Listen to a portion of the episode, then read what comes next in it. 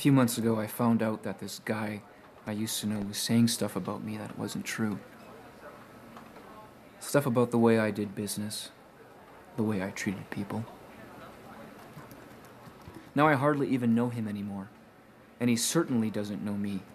And I have no idea why he started doing this. Though he was probably jealous. Anyway, I got angry. Really angry and I wanted to get even.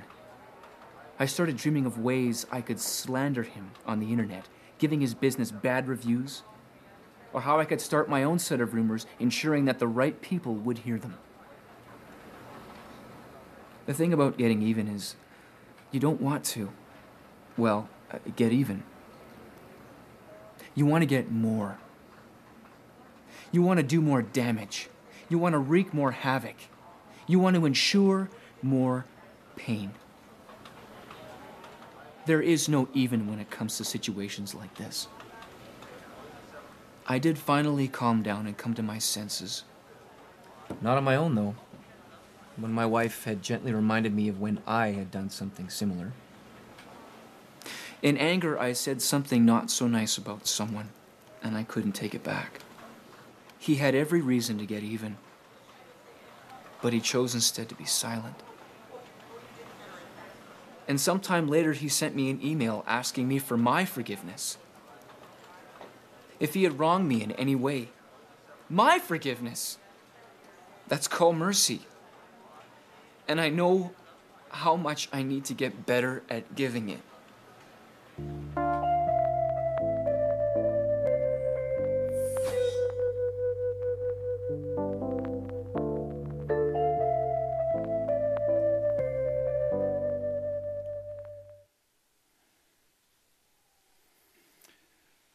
Well, good morning, everyone. It's so good to be with you. I uh, had the joy of speaking live at the Northwest Regional this morning, and what a bunch of great people out there, and what a time. It was just, it was wonderful me to reacquaint and, and touch base with all of our folks there, meeting at the Crowfoot Theaters in the Northwest. And uh, it's good to be back here, just made it in time and uh, just got the end of Justin's ministry. And Justin, thank you so much for being here and blessing us today. Amen.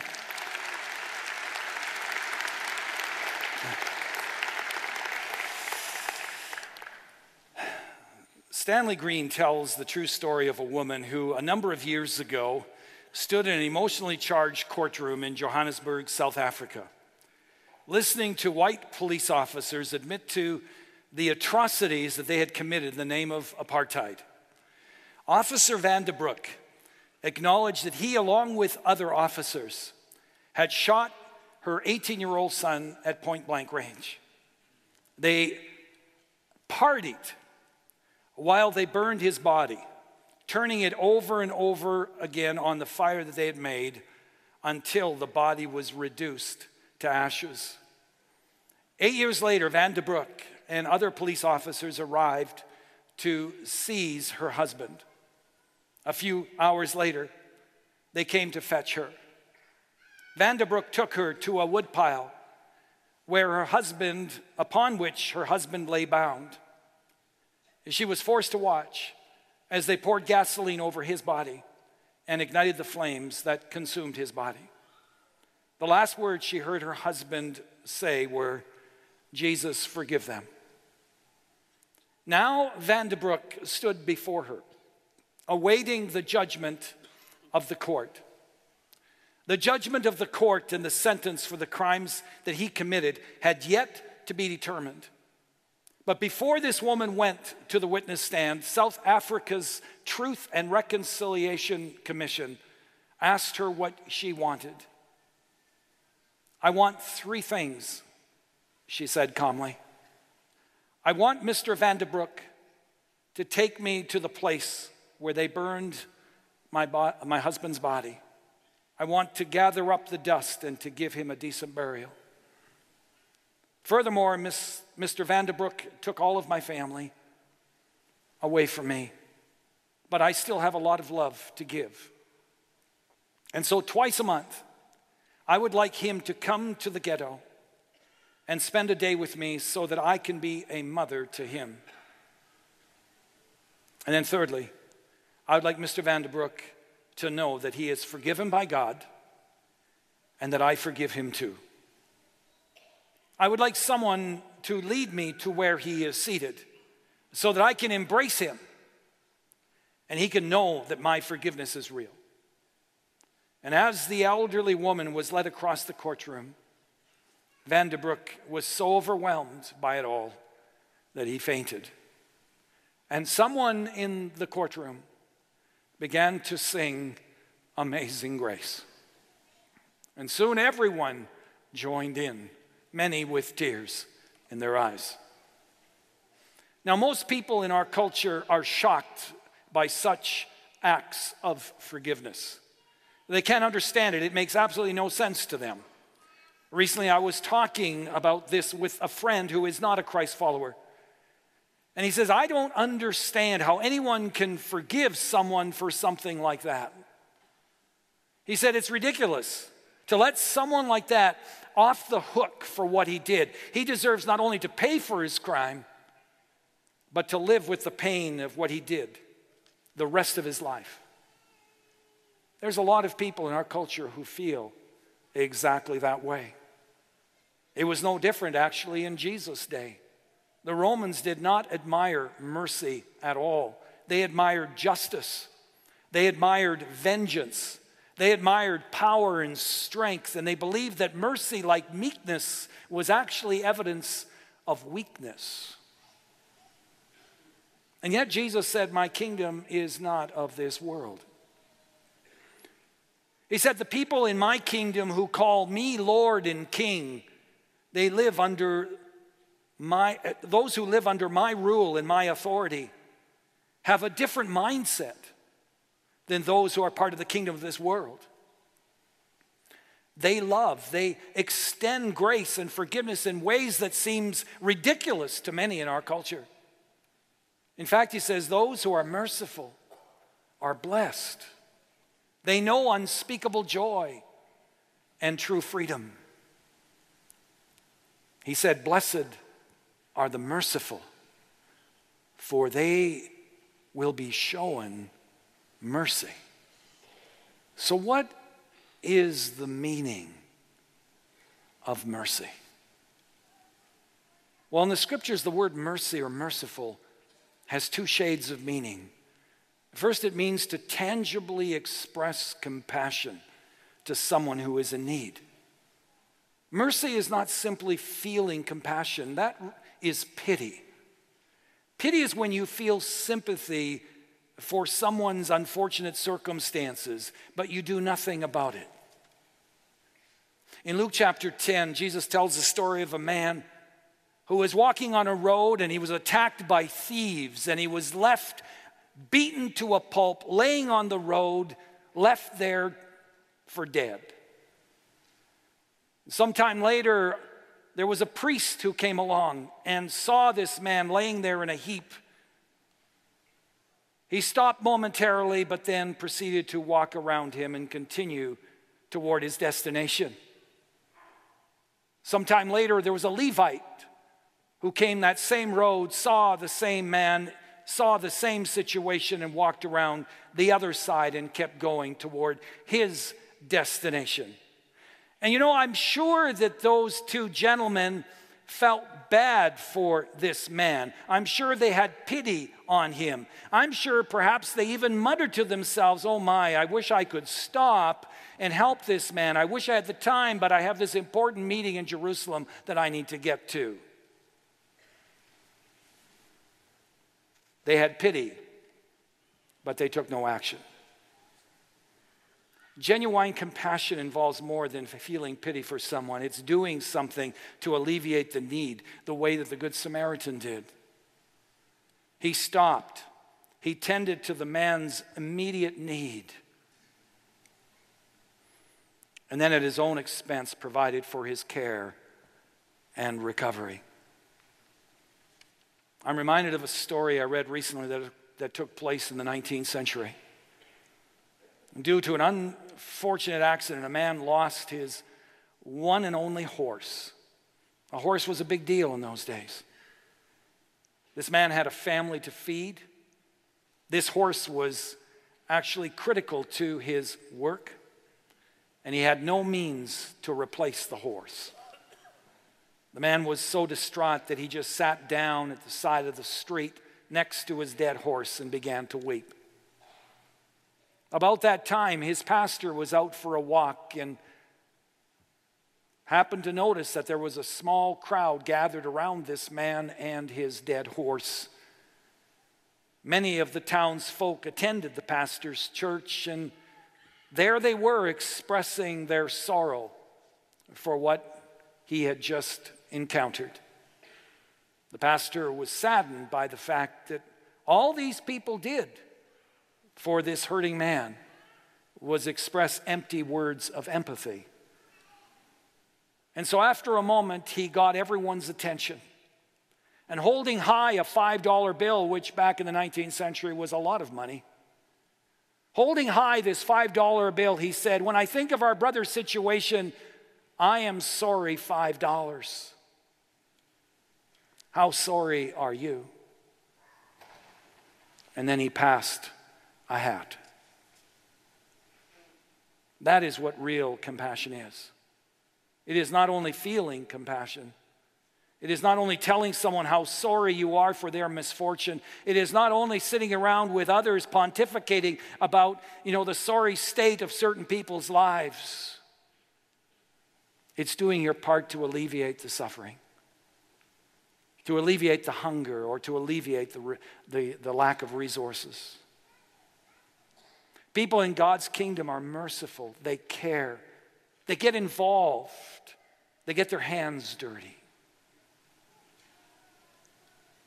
Mercy is compassion for people in need, a compassion that seeks to meet that need. Furthermore, mercy is forgiving those who have wronged us. God's forgiveness of our sins flows from his mercy.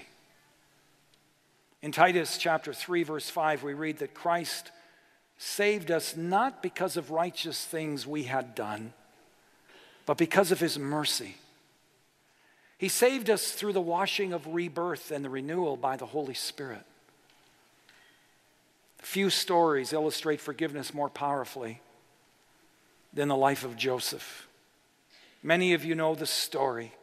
When he was a young man, his brothers were jealous of him resentment began to build up in their lives toward him. And one day they acted out that resentment and they sold him into slavery. Because of their actions, Joseph endures loneliness. He, he just endures time in prison, false accusations for years. Essentially, the, the youthful years of his life are taken away from him.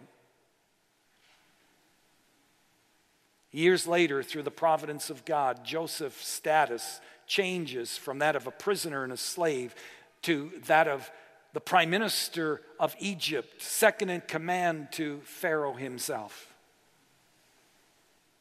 And the day comes when his brothers actually come to Egypt seeking food, for there is famine in the land. And Joseph has his guilty brothers at his mercy.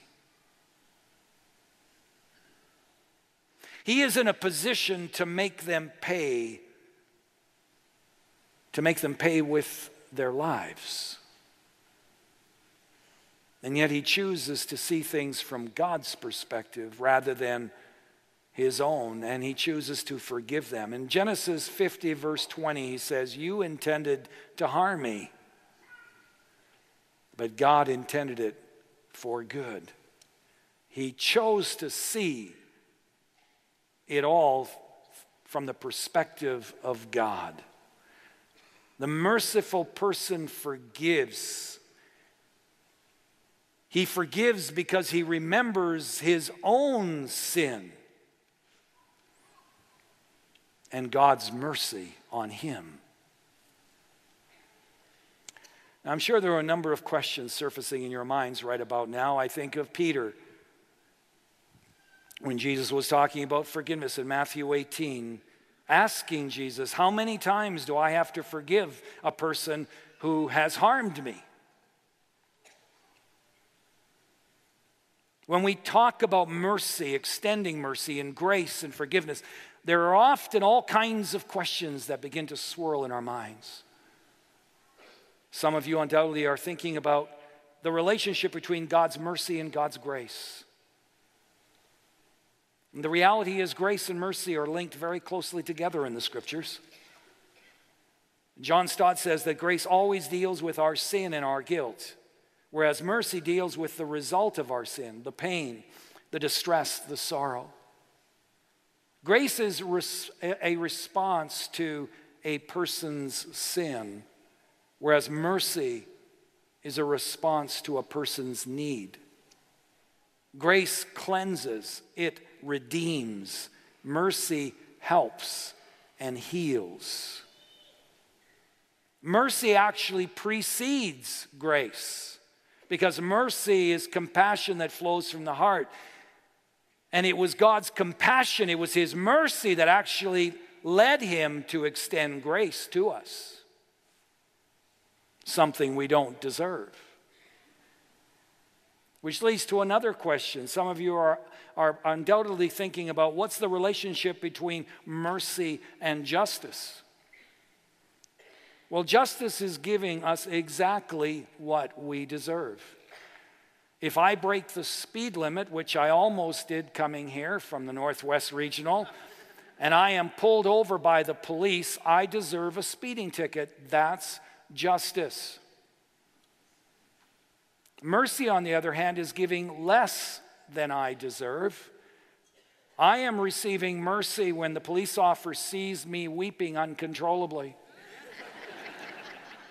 and wailing about how my wife is never going to let me forget this and will rub it in for the rest of her life. I'm going to pay triple, quadruple the speeding ticket price in the years to come. And knowing exactly how I am feeling the officer has compassion on me. And instead of giving me a ticket, he gives me a warning. That is mercy. It's a wonderful thing. But I am receiving grace when I get what I don't deserve at all. Like the officer announcing that I am the one millionth person to be pulled over by the Alberta police over the last 50 years. And I have won a prize a $1,000 gift of cash. Thank you, Jesus. Grace is a wonderful thing. Now, some people do not understand how God can be both just and merciful at the same time to the same person.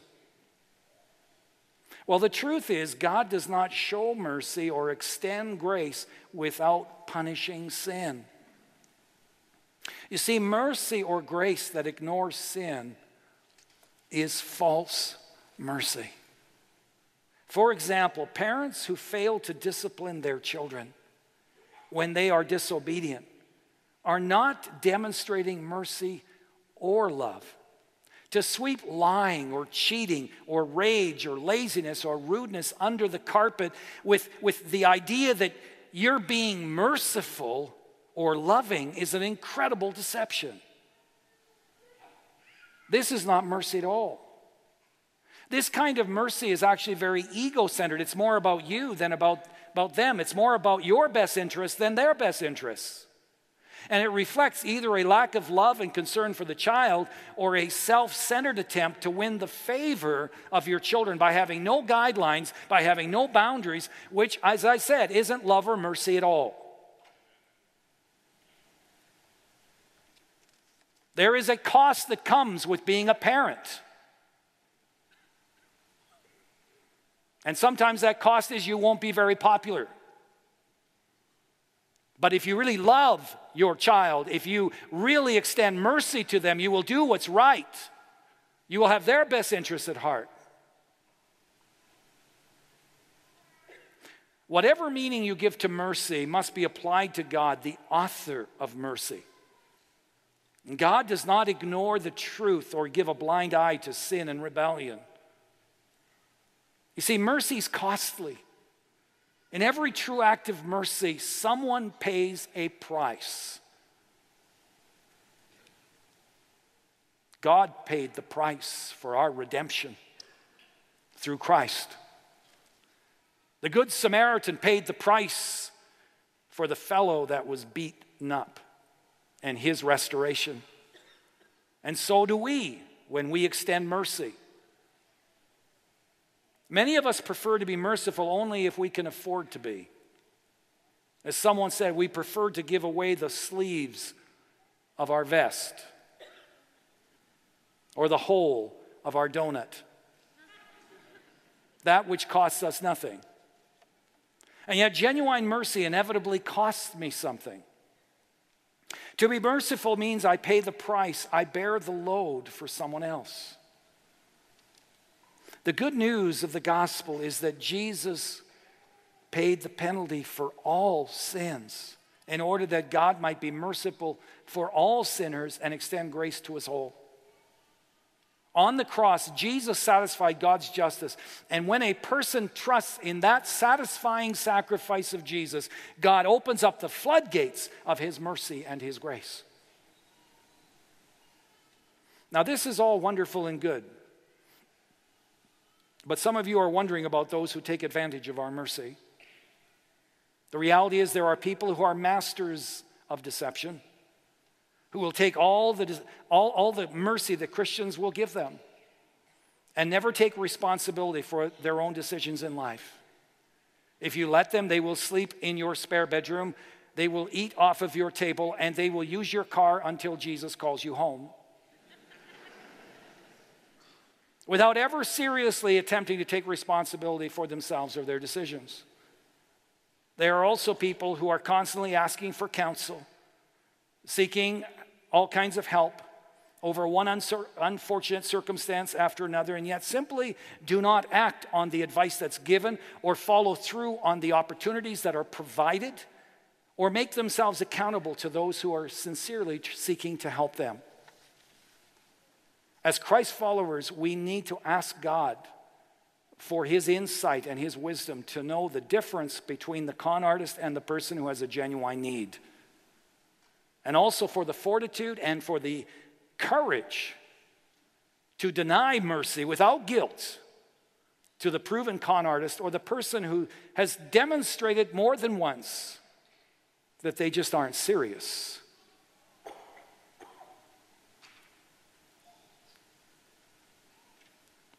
But having said that, I believe that here in the West, our inclination is to conclude too quickly that a person is a con artist, that a person isn't genuine, and to withhold mercy rather than to give it. And I think it pleases God immensely when we are in doubt that we err on the side of extending mercy than on the side of withdrawing it or withholding it. Jesus said, Blessed are the merciful for they will be shown mercy. What did Jesus mean when he said, You will be shown mercy? Is this scripture teaching us that you can merit mercy by performing acts of mercy? Is Jesus teaching here that you can merit forgiveness, that you can merit salvation by forgiving others? Not at all. You cannot merit salvation, period. It is a free gift of God through His grace and His mercy. Again, Titus 3:5 clearly states it that Christ saved us not because of righteous things that we have done, but because of his mercy. Ephesians 2 8 9 says, For it is by grace you have been saved through faith. And this is not from yourselves, it is the gift of God, not by works, so that no one can boast. So, what is Jesus saying here in this beatitude? He's saying that those who are truly God's children, those who have truly tested and tasted of God's mercy and grace and of his forgiveness will themselves be merciful and gracious and forgiving. And as we are merciful toward others in this life, as we are forgiving of others in this life, we will receive God's ongoing mercy as He will hold us up. He will even carry us as we go through hardships and difficulties. However, make no mistake, and please hear me clearly on this. We cannot claim to have repented of our sins and embraced the grace and mercy of Jesus if we are unmerciful toward the sins of others. Kent Hughes says if we are unwilling to show mercy toward those who are in need, if we remain callous and indifferent to human need and refuse to do anything about it, we need to take a good long look at ourselves and see if we are really Christ followers. The Apostle John put it this way He said, If anyone has material possessions and sees a brother or a sister in need but has no pity on them, how can the love of God be in that person? Dear children, let us not love with words or speech, but with actions and in truth. The same is true with respect to forgiveness. Now, again, I want to be so clear. We do not become Christians by forgiving others. However, if we will not extend forgiveness, then we really need to examine what's going on in our hearts. And we need to ask if we have truly experienced the mercy and the forgiveness of God ourselves. Now, these are hard words, but the teaching of Scripture is clear. You can lead an outwardly moral life. You can be a faithful church attender. You can know all the right answers. You can even be totally involved in ministry. If you are holding a grudge against someone, if you are refusing to forgive someone, that parent that abused you, that teacher who slighted you, that mate who cheated on you, that business partner who left you hanging with bankruptcy, a boss who bypassed you and promoted someone else, a group of friends who didn't include you, the children that you raised who seem to have forgotten you exist, the pastor who offended you or neglected you. If you are nursing resentment toward anyone, then you need to take an honest inventory of your life and see if, in fact, if you truly know Jesus, if you have a relationship with Him, and you have truly experienced His grace and forgiveness. Now, let me be clear. In all I've just said, I'm not talking about those occasional feelings of bitterness, those emotional feelings that well up inside of you from time to time as you think about the person that you've forgiven. To forgive is one thing, to forget is another. But if we choose to forgive and we choose to remember it no more, to not nurse the hurt, in time, the hurt will begin to diminish. Neither am I talking here about those of you who are just, who are just badly hurt recently. You're still in a state of sh- emotional shock over what's happened, and you just need a little time to process it. You intend to forgive, but you're just in that shock period right now. That's not what I'm referring to. Nor am I suggesting that if someone has broken the law, that forgiveness means that they are not accountable to the law and, and justice being done. That's not what I'm talking about either. No, I'm talking about you taking off your judicial robe and releasing that individual from your desire to see him pay for what he's done or what he's doing. The warning here is for anyone who simply won't forgive, who has no desire to forgive, who is determined to keep nursing their resentment. Those who refuse to forgive are revealing that they haven't experienced the grace and the forgiveness of Christ. For nothing, folks, nothing should move us more to forgive and to extend mercy like the amazing knowledge and the awareness that we ourselves have been forgiven. Or put a different way, nothing proves more clearly that we've been forgiven than our own readiness to forgive. Jesus taught this truth in the parable of the unmerciful servant in Matthew 18. He said there was once a king who decided to settle accounts with those who worked for him. He called in his debtors and he said, Guys, it's time to pay up. One of those fellows owed him, let's say, the equivalent today $20 million. A sum so large it was impossible for him to repay it. When the king demanded payment, the man fell on his knees before him, pleaded with him to be patient with him. His intention was to keep paying back all that he could as long as he lived.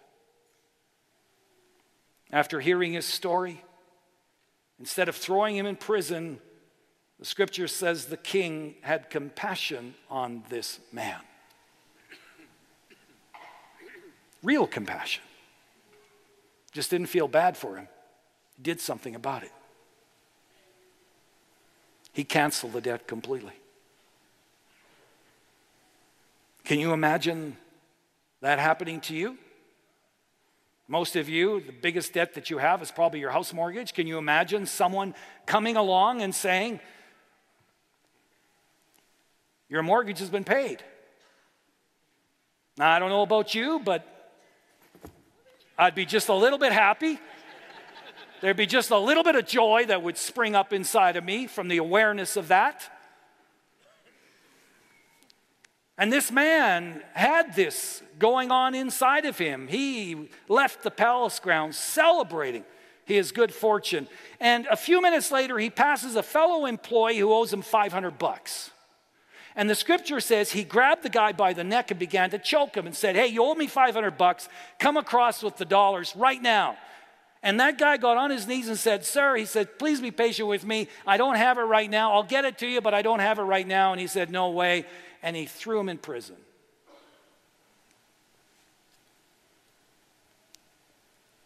And when word of this got back to the king, he was livid. And Jesus says, in anger, his master handed him over to the jailers to be tortured until he should pay back all that he owed. Now, we read this parable and we ask ourselves how is it possible for a man who was just forgiven a debt of $20 million to turn around and refuse to forgive a debt of $500? I mean, when I read that parable, I'm going, you gotta be kidding me. I can't believe this. And then as I began to think about me and my life, I suddenly realized it's not so hard to believe. Because at times I see myself doing the same thing that the unmerciful servant does, did.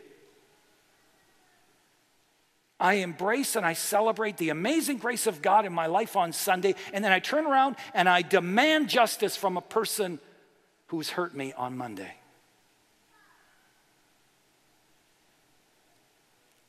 See, I don't have a problem with mercy and grace if I'm on the receiving end.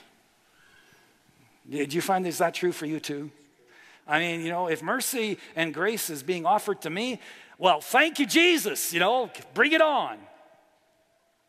I mean, I'll sing glory, hallelujah when mercy is extended to me. I love singing about God's amazing grace. I'm even okay with that one little line there that refers to me as a wretch. A wretch like me, I'm okay with that. I can accept that. But it's something else to worship with a person who acts like a wretch.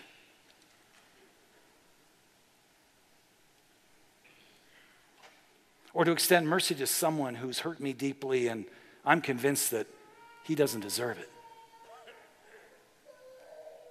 Forgiveness is a painful process because it seems so unfair. And yet the alternative is even more painful.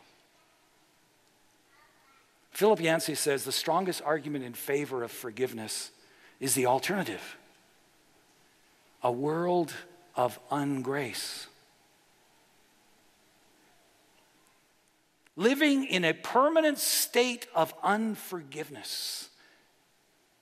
And all of that ugly resentment being passed on from one generation to the next. Here in the story, Jesus told about this unmerciful servant. It says the king turned the unmerciful servant over to be tortured.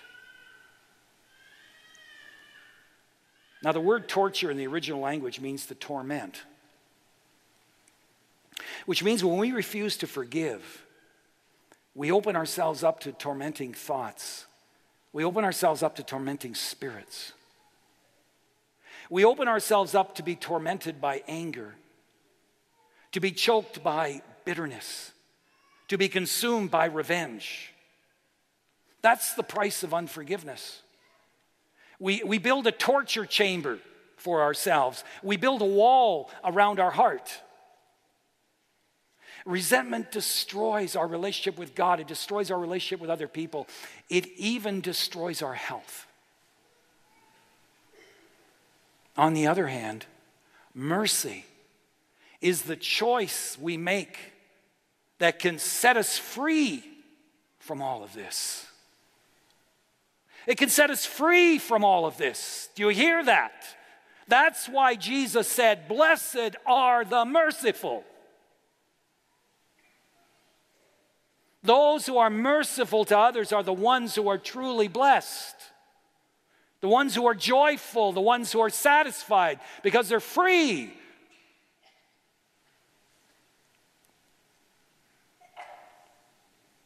As we wrap up, I'd like you to hear Dan's story, who for years suffered the effects of resentment and unforgiveness until he was set free by the grace and the mercy of God. Watch this.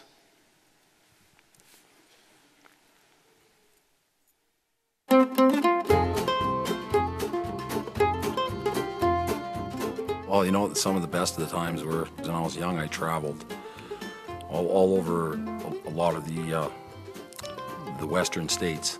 And I had really no leash on me. It was just like, you know, you know, freedom was a bit of a, it was kind of a traveling job. I was, I was paid cash. I was like a, got to be the renegade that I wanted to be. Well, you know, I, uh, one of the first things we, we uh, would do, I was with a group of friends of mine that I grew up with, is we, you know, we'd go out to the local pub, and that was a lot I don't regret when I was 22, it was probably my favorite year.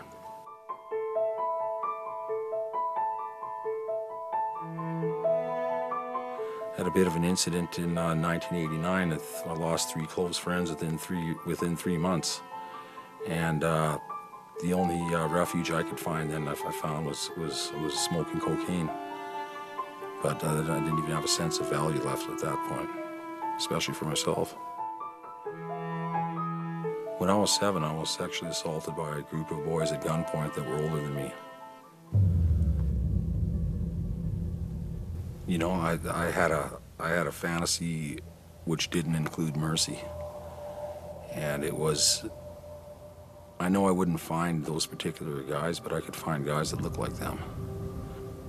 I wanted to I wanted to uh, attack these guys and with with this bat until they stopped moving and breathing. While having that vengeance in my heart, that, that's all I could live for. Blessed are the merciful, for they will be shown mercy. I, I took a lot of pride in not showing people mercy as I knew I could always hurt him more with my words than my than my fists. It just wasn't in me to to physically do it because I knew that there's greater pain inside. You know, we all recover from a bloody nose or a black eye in no time, but wounds to the heart, some never heal.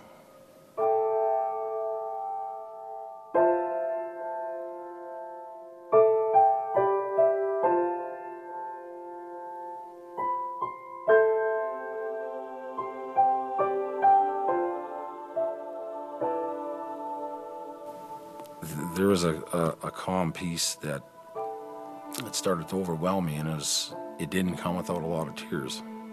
And that that day is I, I mark it as one of the most significant days in my life. And so it's like more than a more than my birthday. It's actually a rebirth.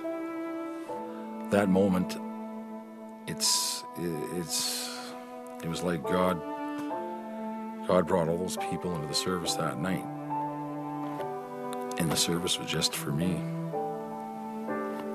I'll never forget the, the feeling I had looking up at the screen and singing, singing those words. It was singing a lot of pain from my heart, but it was also rejoicing the hope that I had. In incredible mercy that He showed upon me was that was actually the was actually the key to freeing to freeing me from the anguish and pain I had inside.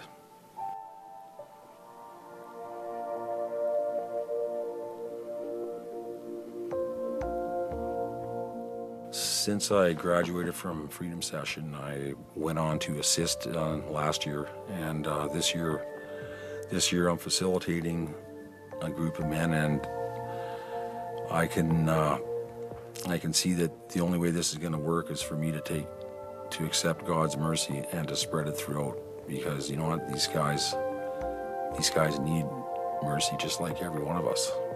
When I'm able to give mercy back to other people, I can feel fulfilled, uh, compassionate, understanding, loving, loved, and extreme joy.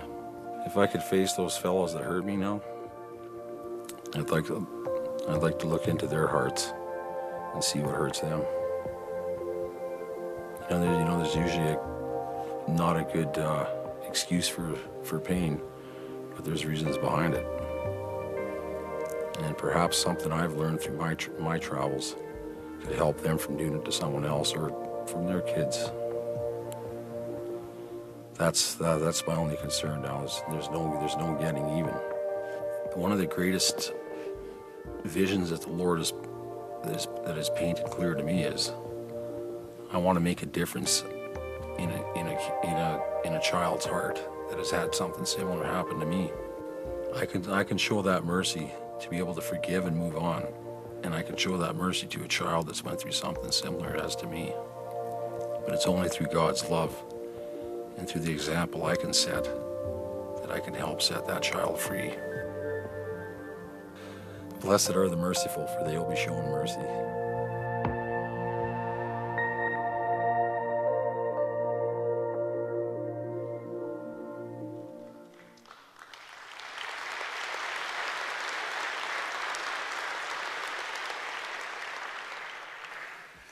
Thank you, Dan, for sharing how God's mercy and grace set you free and also empowered you to extend His mercy and His grace to others. I just love these testimonies, these stories where people are just being real, down to earth.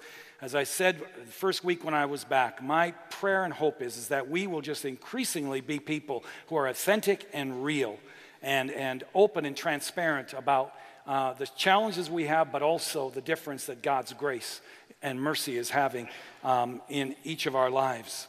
And so, my question to you as we wrap up is uh, Do you have a hole in your heart? Whatever the hurt, whatever the abuse, the wound, the, the rejection, you have a decision to make. You can put the fire that's raging in you out, or you can heat it up. You can release it in Jesus' name, or you can keep nursing the resentment. You can let your hurt heal, or you can let your hurt turn into hate. If you choose the way of resentment and hate, I hope you realize that you are keeping yourself changed, chained to the person you are refusing to forgive.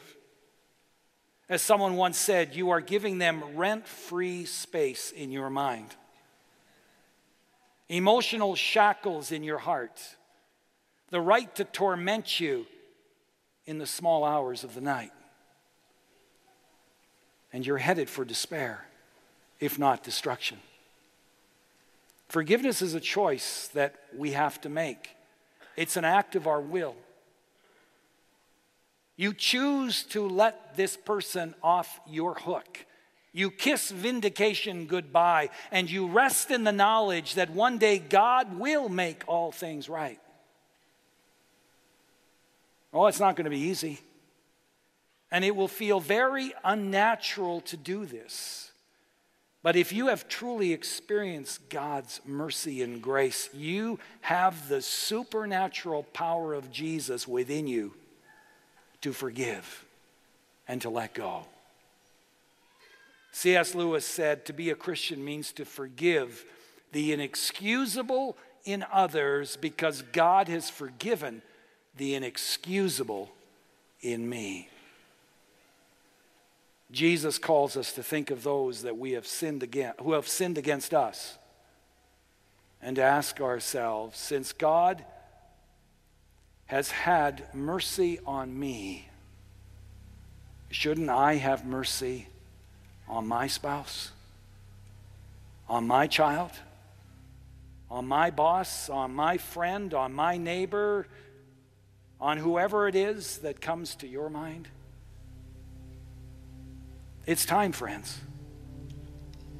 It's time to forgive. It's time to release the offender. It's time to stop telling the story again and again, rehearsing the pain.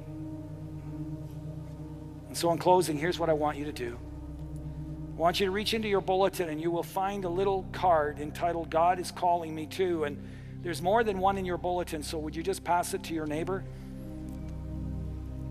If you can't find a piece of paper, just um, ask the person next to you if they could share their card, tear it in half.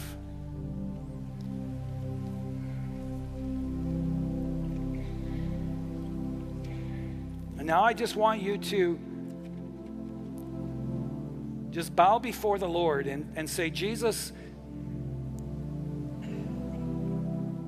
Father, Son, Holy Spirit, please reveal to me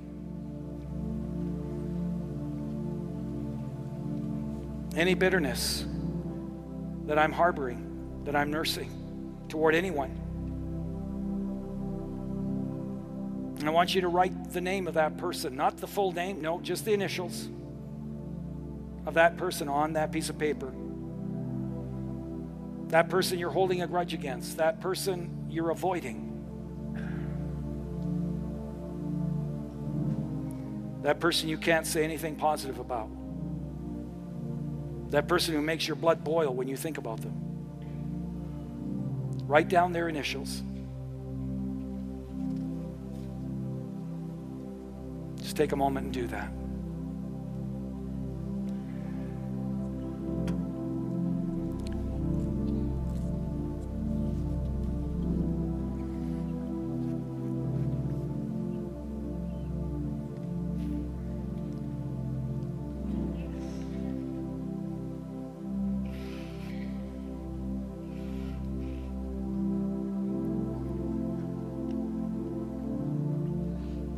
Now join me in praying this prayer. The Lord knows your thoughts. And so just join along with me in your heart as I pray this. Lord, the mercy which you have extended to me, the grace you have extended to me is unfathomable.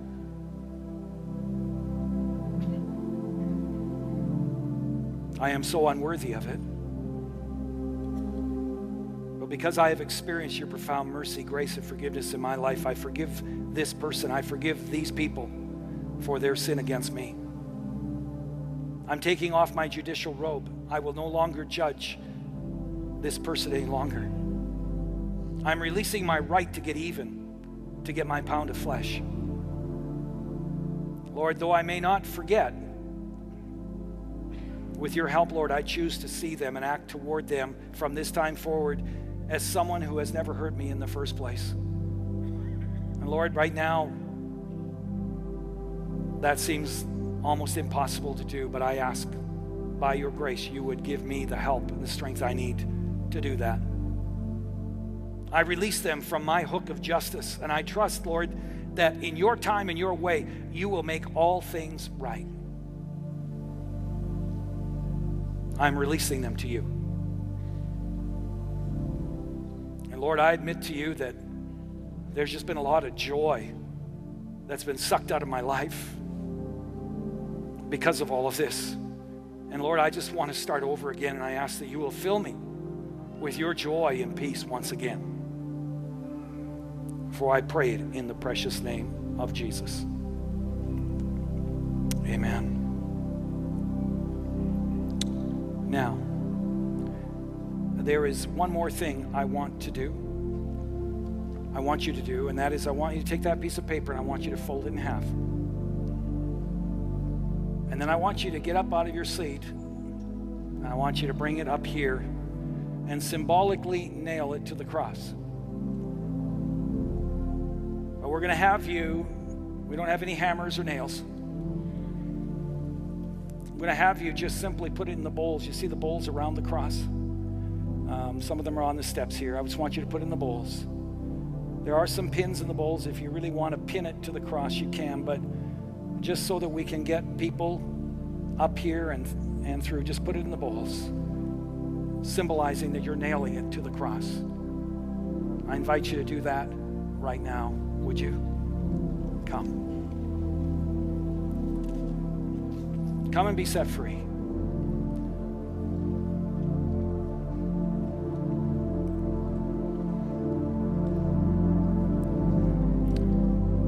After you're done, just go back to your seat. Uh, we just have one more little thing, and then we'll release you. We'll let you go.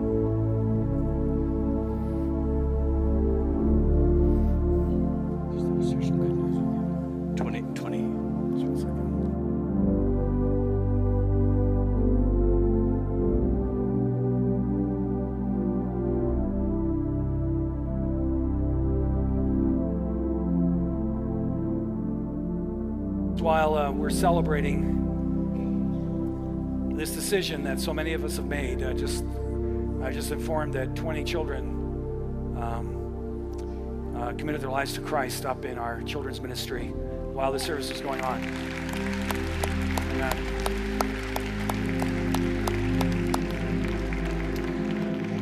And while we're waiting, you know, I want Deanna to come up here, our amazing artist. And uh, Deanna, um, Deanna has been painting uh, in each of the services now. She's been at different regionals as she's been doing this.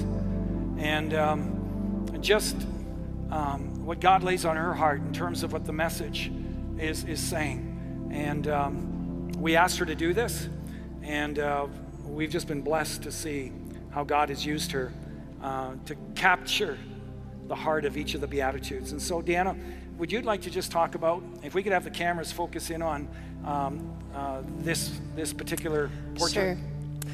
Um, I imagine that as I choose to make the choice to act, move in an act of mercy instead of judging, holding bitterness, or holding resentment, I imagine it's like a fragrant offering to Jesus, and that's just what this represents like incense and just the offering. And this represents the, the drips in the hand and the splashes of color, how God gives back to me. And this is how He gives back. He gives back, pressed down, shaken together, and running over, pouring into my lap. My God is such an extravagant giver. Amen. Thank you so much, Diana. Thank you. Thank Would you please stand? Heavenly Father, thank you for your love, your grace, and your mercy.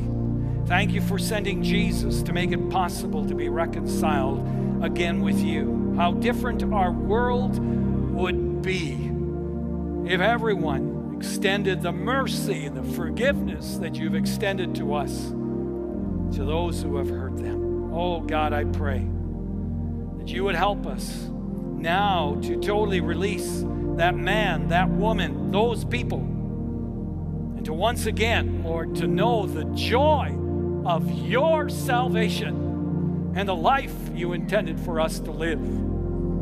For I pray it in the precious name of Jesus. And now may the Lord bless you and keep you. May Lord make his face to shine upon you and be gracious to you. The Lord lift up his countenance upon you and give you his precious name of God the Father,